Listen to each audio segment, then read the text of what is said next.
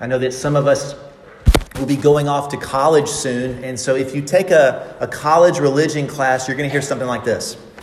Religion is man's invention to cope with the fear of nature.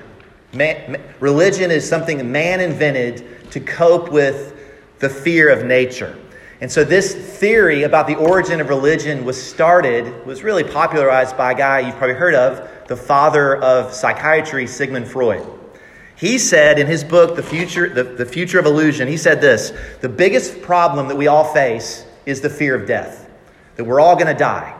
And so he said, death, of course, stalks us in this world. Everywhere we turn, we're faced with the potential threat of death. Nature is red in tooth and claw. So we look around, what do we see? We see winds, we see waves, we see lightning, we see storms, we see floods, droughts, avalanches, earthquakes, fire, heat, germs, viruses, epidemics. We're surrounded by the threat of death.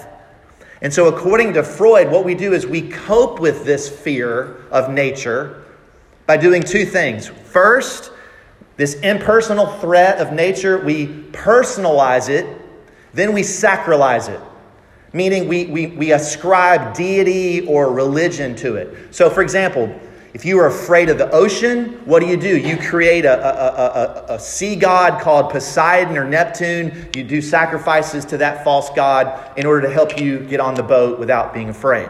So that's his theory, right? In other words, kids, if you're not paying attention, what Freud is saying is we invent God and religion to help us deal with scary things in nature. That's his thesis. Now, this morning, the interesting thing is when we open our Bibles to Luke chapter 8 this morning, we find something interesting. The passage we're looking at this morning in Luke chapter 8 contradicts the entire theory that Freud is trying to propagate. It utterly contradicts it. If you have your Bibles, open up to Luke chapter 8, verses 22 to 35. Luke chapter 8, verses 22 to 35. If you're using the Pew Bible, you can find this on page 865. Let's listen to this short but powerful passage about the might of the Lord Jesus Christ. This is what Scripture says. One day, he, that is Jesus, got into a boat with his disciples and said to them, "Let us go across to the other side of the lake." So they set out, and as they sailed, he fell asleep. And a windstorm came down on the lake, and they were filling with water and were in danger. And they went and woke him, saying, "Master, Master, we're perishing." And he awoke and rebuked the wind and the raging waves, and they ceased, and there was a calm. And he said to them, "Where's your faith?"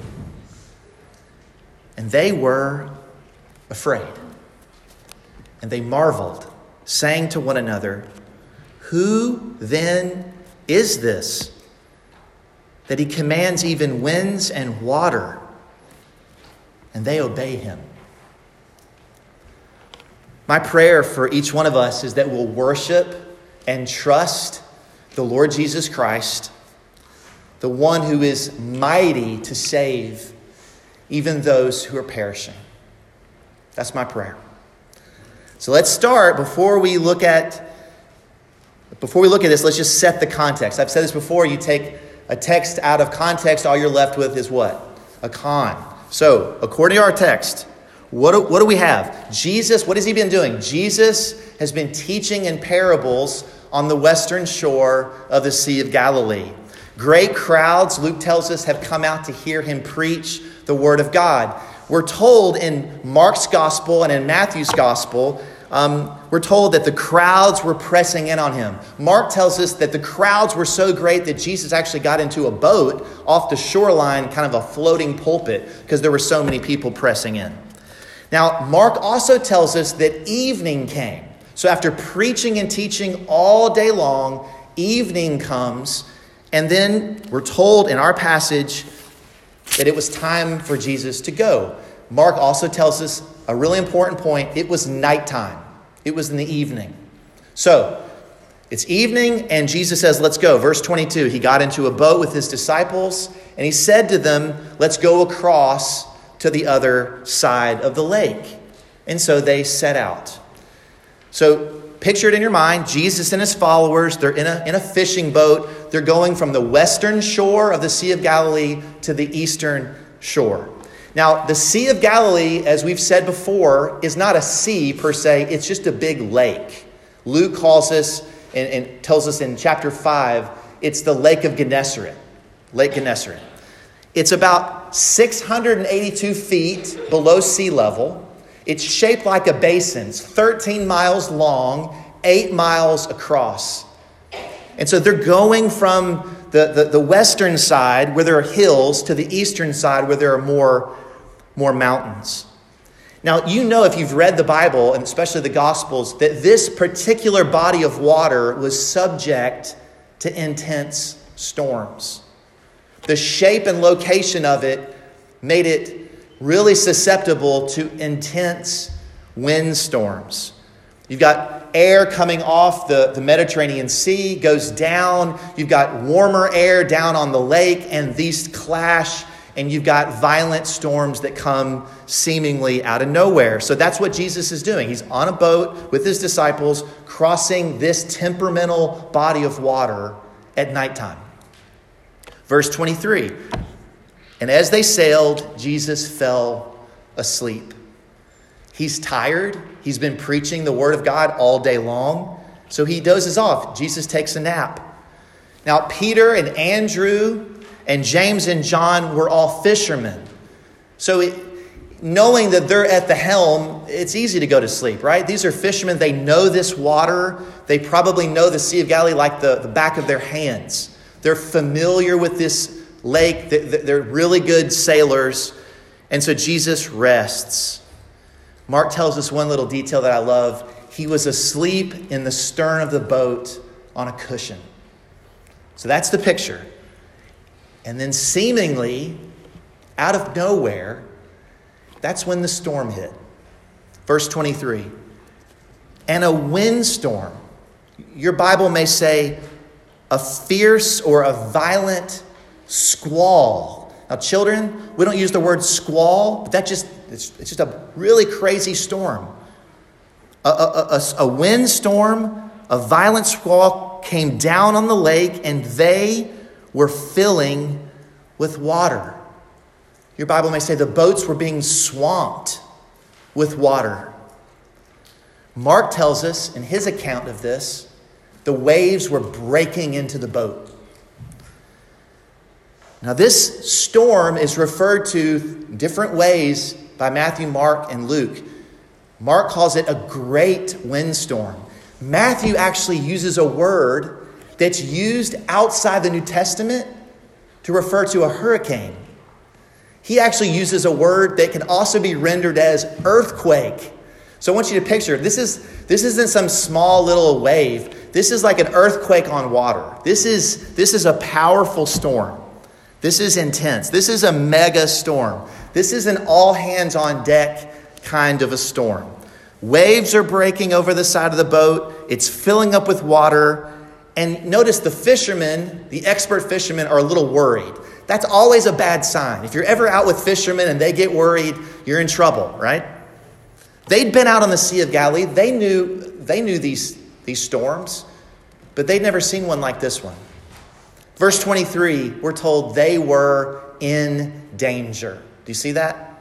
So don't look at me, look at your Bibles. Verse 23, they were in peril. They're in danger. This is a bad storm. They're in serious trouble. They're desperate. And remember, brothers and sisters, all this is happening at night. It's even scarier. You can't see where the waves are coming from. Winds howling, waves crashing, boat filling, fishermen screaming, darkness all around. Meanwhile, Jesus sleeping. Now, you've heard that phrase before, the calm before the storm. This is like calm within the storm. It's amazing to me. The only time we're ever told in the Gospels that Jesus slept is in the middle of a mini hurricane. He's sleeping. And so verse 24, what do? They went and woke him saying, "Master, Master, we're perishing." In other words, Master, we're going to die. We're about to drown. Matthew tells us they also cried out, "Save us, Lord. We're perishing."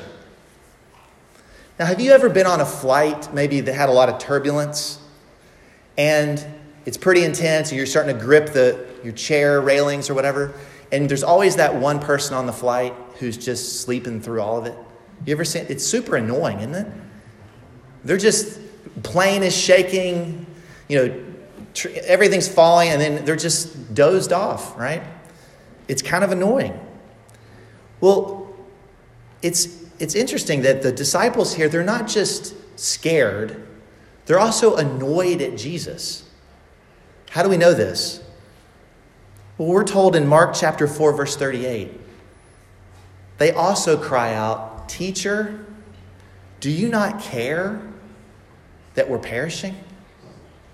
Do you hear that annoyance? Wake up. Don't you care what's happening to us? The disciples interpret Christ's nap in the storm to be an indication of his cruel indifference of the trial they're going through. Now, the longer you consider that question, the more profound that answer becomes.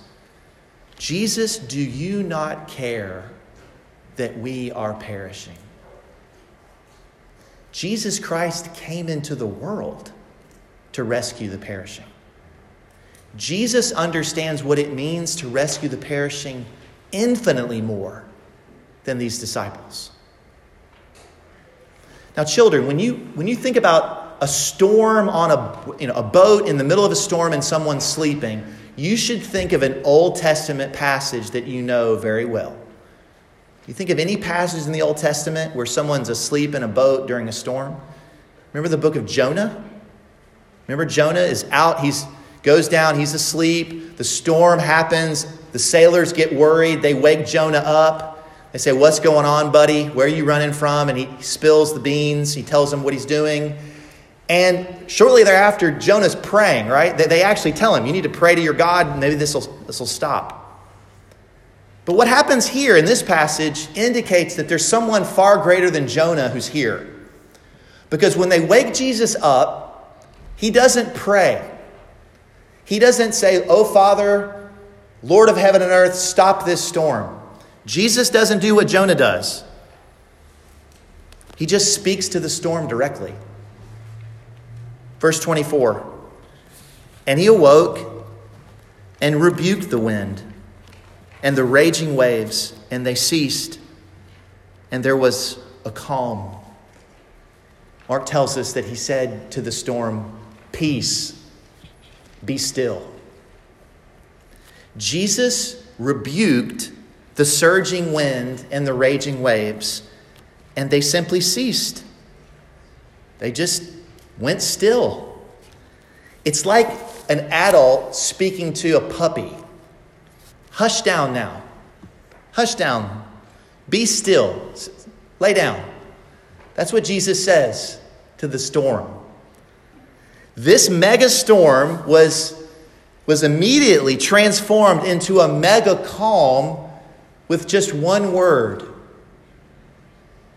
from the Lord Jesus Christ. And notice Luke tells us Jesus rebuked the winds. Do you see that? If you've read Luke's gospel carefully, Jesus has used that same word earlier in the gospel. He rebuked an unclean spirit, and it departed. He rebuked a fever. And here, the Son of God is rebuking creation itself. Raging winds are stopped. 10,000 gallons of water immediately are calmed. And the Sea of Galilee is as smooth as crystal. There isn't a zephyr in the air. Verse 25, Jesus said to them, "Where is your faith?" Where is your faith? Matthew adds, Why are you afraid, O you of little faith? Now, I wonder, how do you hear those words from Jesus? Do you hear Jesus saying to his disciples, where's your faith?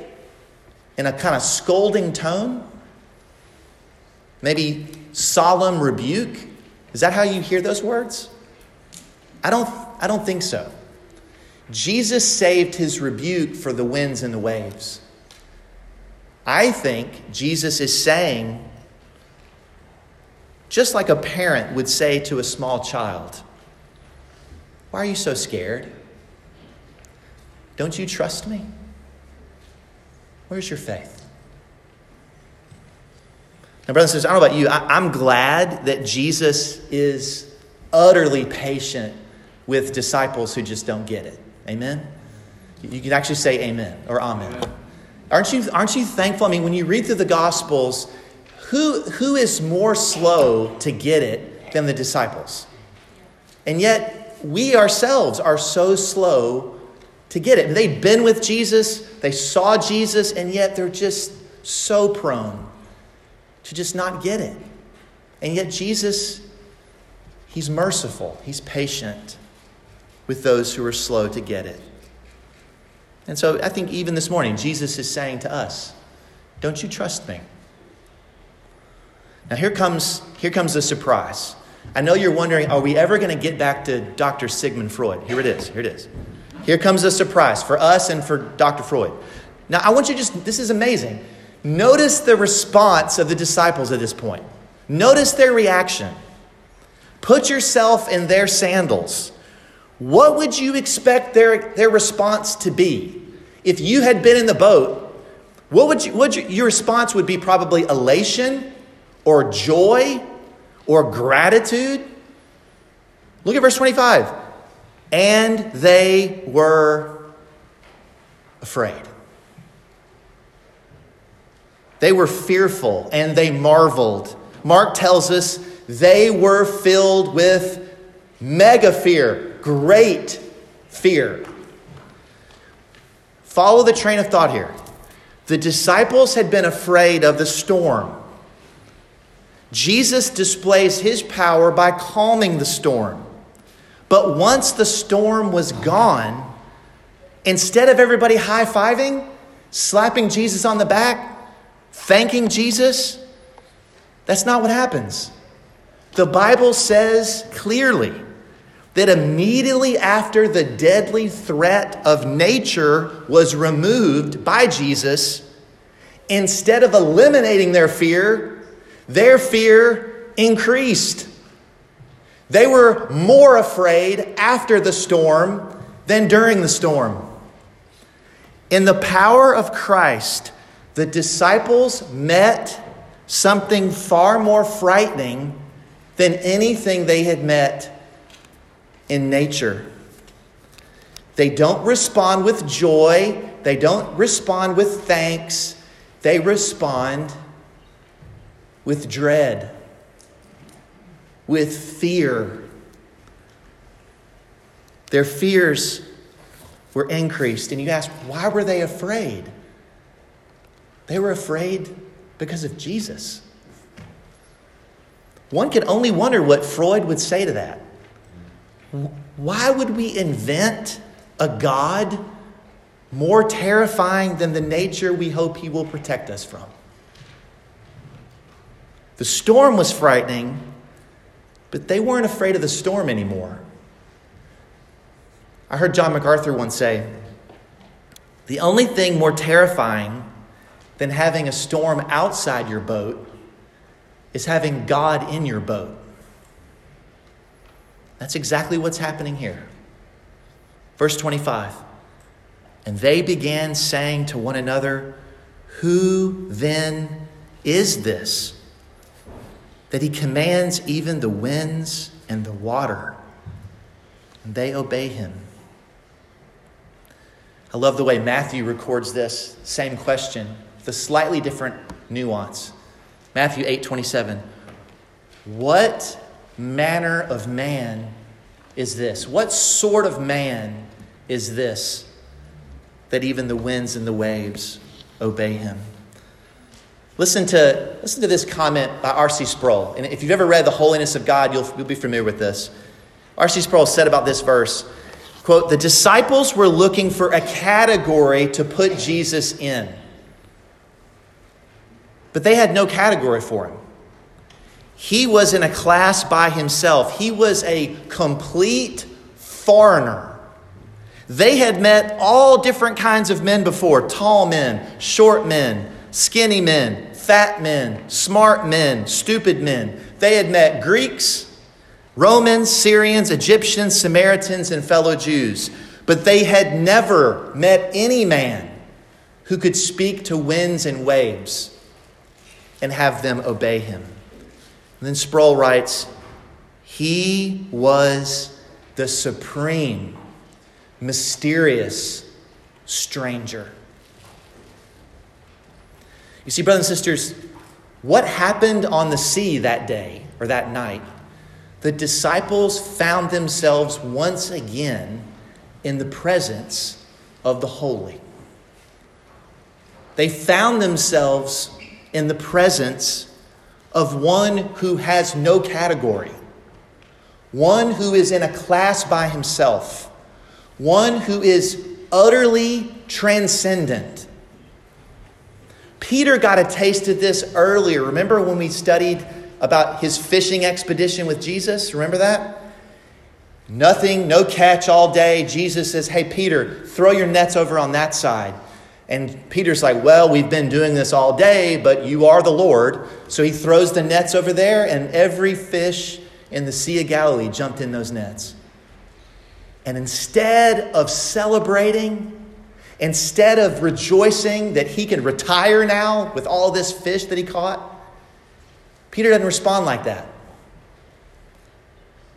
Peter falls down at Jesus' feet and says, "Depart from me. Depart from me, Lord, for I'm a sinful man." You see, Peter suddenly found himself in the presence of the Holy One. Next week, we'll be looking at a passage in Luke where Jesus comes across a man who's infested with demons, and they recognize Jesus right when they see him coming. And what do? They scream. And they beg him to be sent someplace else. They recognize him as the Holy One. Who is this? That's the question. Who is this? That's the very answer Luke's gospel was written. That's the very question Luke's gospel was written to answer. Jesus Christ. This is the gospel of Jesus Christ, the Messiah, the Son of God. He is the Holy One of Israel. He's more than a holy man. He is the one who is holy, holy, holy. The disciples were terrified in part because what they just saw Jesus do, they knew from their Old Testament, is something only God could do.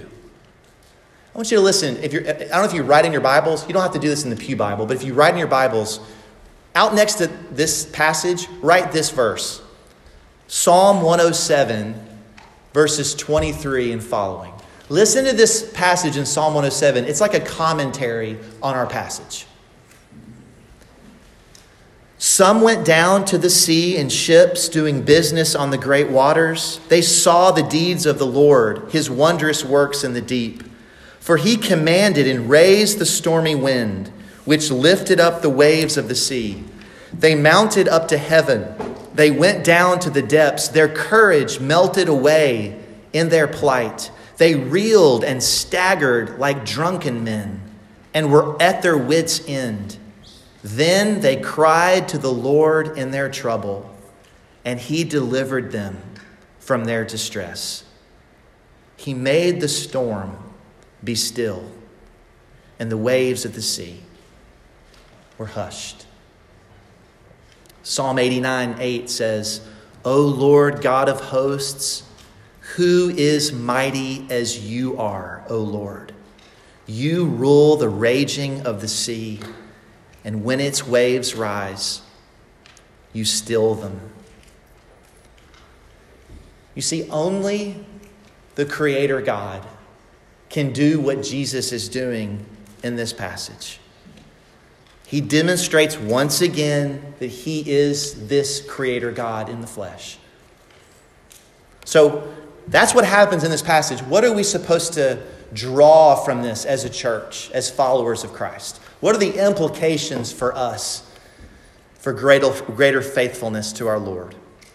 First, I just want to point out, this was an intense, defining trial in the life of the disciples. It's interesting that all Matthew, Mark, and Luke all record this event.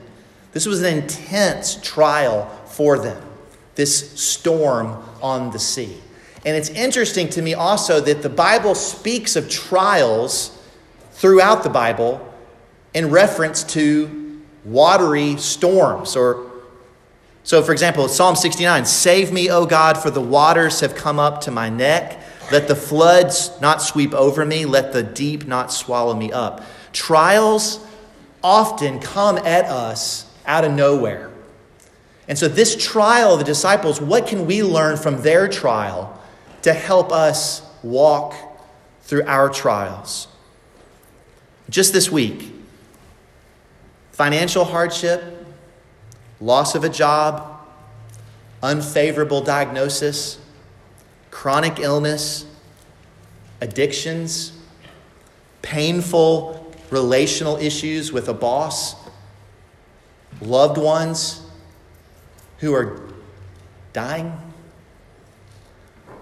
These are just a handful of the trials of folks in this congregation. But there's three things that we can draw from this passage to help each one of us, no matter what trial we're going through this morning. First, Jesus keeps his word in your trials, so trust him. Jesus keeps his word in your trials, so trust him. This passage reminds us that Jesus always keeps his word. You say, where am I getting that? Look at the first verse. Jesus said, let us go across to what? I got to wake up now. Let us go across to what? The other side. You see that? It was Jesus' idea to take this trip. And Jesus said, we're heading across to the other side. And so when he says this, the disciples should trust him that they're going to reach their destination safely and soundly.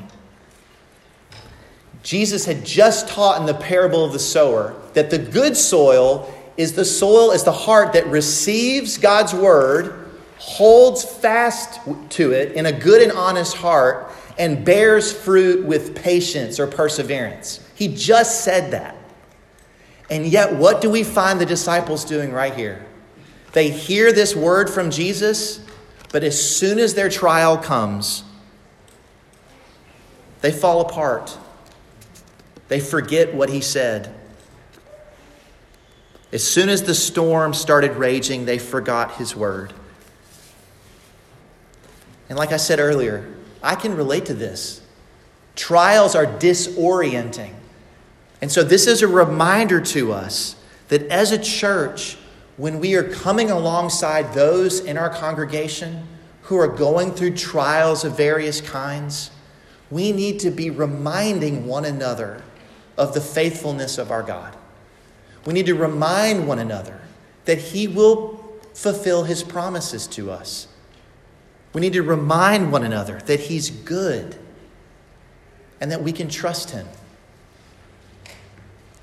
When things are going well, trusting God seems easy.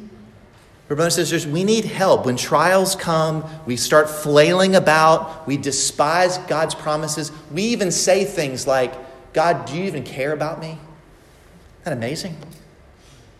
Do you care? That's exactly what the disciples were saying here. One of my favorite verses this week in 2 Peter 2, we're told that the Lord knows. The Lord knows how to rescue the godly from trials. Isn't that a sweet verse? The Lord knows. He knows how to rescue you from your trials. Will you trust him? This passage reminds us that even when our faith is fragile, we have a merciful and glorious Savior who is able and willing to save and to deliver his disciples whose faith is faulty. This week, the last time I got to spend with Connie Beatty, right before she passed, we were quoting Psalm 23 together. And what was she doing on her deathbed? She's reminding herself that she has a good shepherd. A shepherd who will walk with her through the valley of the shadow of death. A shepherd who promises that his goodness and mercy will follow her all the days of her life. And he did that. And she's dwelling with him. He came through. And so, brothers and sisters, we need to remind ourselves when we're facing the loss of a job, when we're facing the ridicule of coworkers, when we're facing even death itself, we need to remind ourselves what the scripture says. Let him who walks in darkness and has no light trust in the name of the Lord our God and rely on his God. Amen. That's the first instruction from this passage. You can trust Jesus to keep his word even in the storm. Second, Jesus is mightier than your trials. So glorify him. Jesus is mightier than your trials. So glorify him. Sometimes we only think of Jesus as being gentle and lowly. And he, by God's grace, is gentle and lowly. He is. But this passage reminds us that Jesus Christ is omnipotent. He has not just might, he is almighty. He has all power in his hand. He has, right before he ascended, what did he say? All authority in heaven and on earth is given to me. This is the one who's with us in our trials. Whatever trial we're facing, Jesus is mightier than that trial. Jesus is the Son of the living God. He's the Holy One of Israel. He's the one in whom, by whom, and for whom are all things. He orders all of our trials, and he brings those trials into our life to display his power that's made perfect in our weakness. And so your present trial, Christian, he didn't take Jesus by surprise. You may have been caught off by surprise, but not Jesus. So what do we do? Psalm 50, verse 15 says this. It says, call upon me, the Lord says. Call upon me in the day of trouble, and I will deliver you, and you shall glorify me. So in this passage, what the disciples should have done after Jesus rescued them is give him glory. And that's what we want to do, even in the midst of trials. One of the best ways to do this, brothers and sisters, is find a hymnal. Either take the one in the pews. Now, Larry's going to get mad for me saying that. But if you don't want to take the hymnal there, find a hymnal and find old hymns that talk about trials. Because sometimes I have found it to be the best way to glorify God when you're going through a trial is to find words that someone else has written that you can sing. So, brothers and sisters, this passage was written so that you might worship and adore him even in your trials. And the way we remind ourselves of that is looking at his omnipotence. One of my favorite dead guys, J.C. Ryle, He wrote this one time, talking about this passage. Quote, "Faith never rests so calmly and so peacefully as when it lays its head on the pillow of God's omnipotence." Christian, when you go to bed tonight, lay your head on God's omnipotence. Even for friends and family who don't know the Lord, His omnipotence is an encouragement to us. Even when we are far from Him, His omnipotence is never far from us. So in the most desperate of situations, Jesus is mighty to save. He's mighty to save those who are perishing. Nothing is too hard for Him. There's no sin too wicked to be pardoned. There's no heart that's too hard that He can't change. There's no promise that He's made that's too great to be fulfilled. There's no prayer that you can out-ask His omnipotence. Thou art coming to a king. Large petitions with you bring. For His grace and power are such that none can ever ask too much. You can't out-ask Jesus. He is able and willing to hear you. And if you're trusting in Him this morning, this omnipotent power is on your side in Christ. All of His attributes, all of God's attributes are on your side in Christ. So glorify Him, Christian, in your trials. Thirdly and finally, Jesus is truly God and truly man in your trials. So draw near to Him. Jesus is truly God and truly man in your trials. So draw near to Him. In this passage, we see the humanity and the deity of Christ, don't we? We see Him calming the storm with almighty power, but we also see Him sleeping.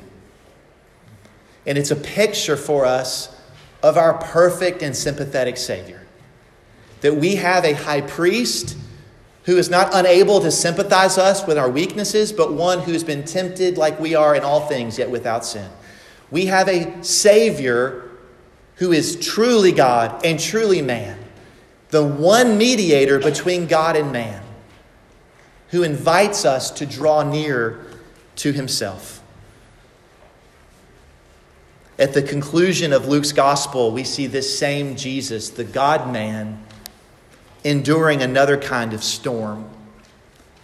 We see Him on the cross. The one who is almighty is crucified in weakness. The one who is holy, the Holy One of Israel, hanging between two criminals on a Roman cross. We see the one who is holy, holy, holy, bearing the curse for unholy sinners. On the cross, we see the one who is truly God and truly man, and in the most desperate of situations, proving once and for all that He and He alone can save and rescue those who are perishing. On the cross, we see the author of life die. He dies the death that we deserved because of our sin and rebellion. He knowingly went to the cross and took upon Himself the storm of God's infinite wrath.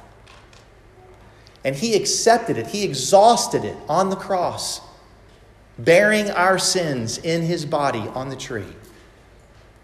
For anyone who would turn to Him, who'd receive Him in the empty hands of faith, who would cry out to Him for salvation. God, be merciful to me, a sinner. On the cross, we see the one crowned with glory and honor, crowned with thorns. And then 3 days later, what we see is after sleeping the sleep of death, Jesus rose again from the dead, just like he said he would. He rose to save. And as the exalted Savior, he offers life and forgiveness and grace to anyone who trusts in him. And for those of us who have received him, Jesus Christ, he not only gives us new life, he not only forgives us of all of our sins, he not only calls us together to be a part of his people, he not only gives us strength, he not only daily bears us up, he does something even more amazing. He puts a new song in our mouths that we can sing along the way. What are the words to that song? He sent from on high and he took me. He drew me out of many waters. He rescued me from my strong enemy and from those who hated me, for they were too mighty for me. They confronted me in the day of my calamity, but the Lord was my support. He brought me out into a broad place. He rescued me because he delighted in me. Is this your song? Is this your Savior? Let's pray.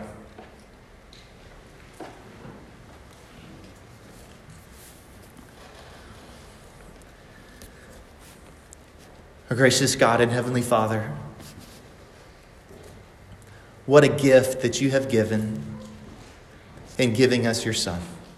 He who did not spare his own Son, but gave him up for us all, how will he not also graciously with him give us all things? Lord, you've given us everything in giving us Jesus.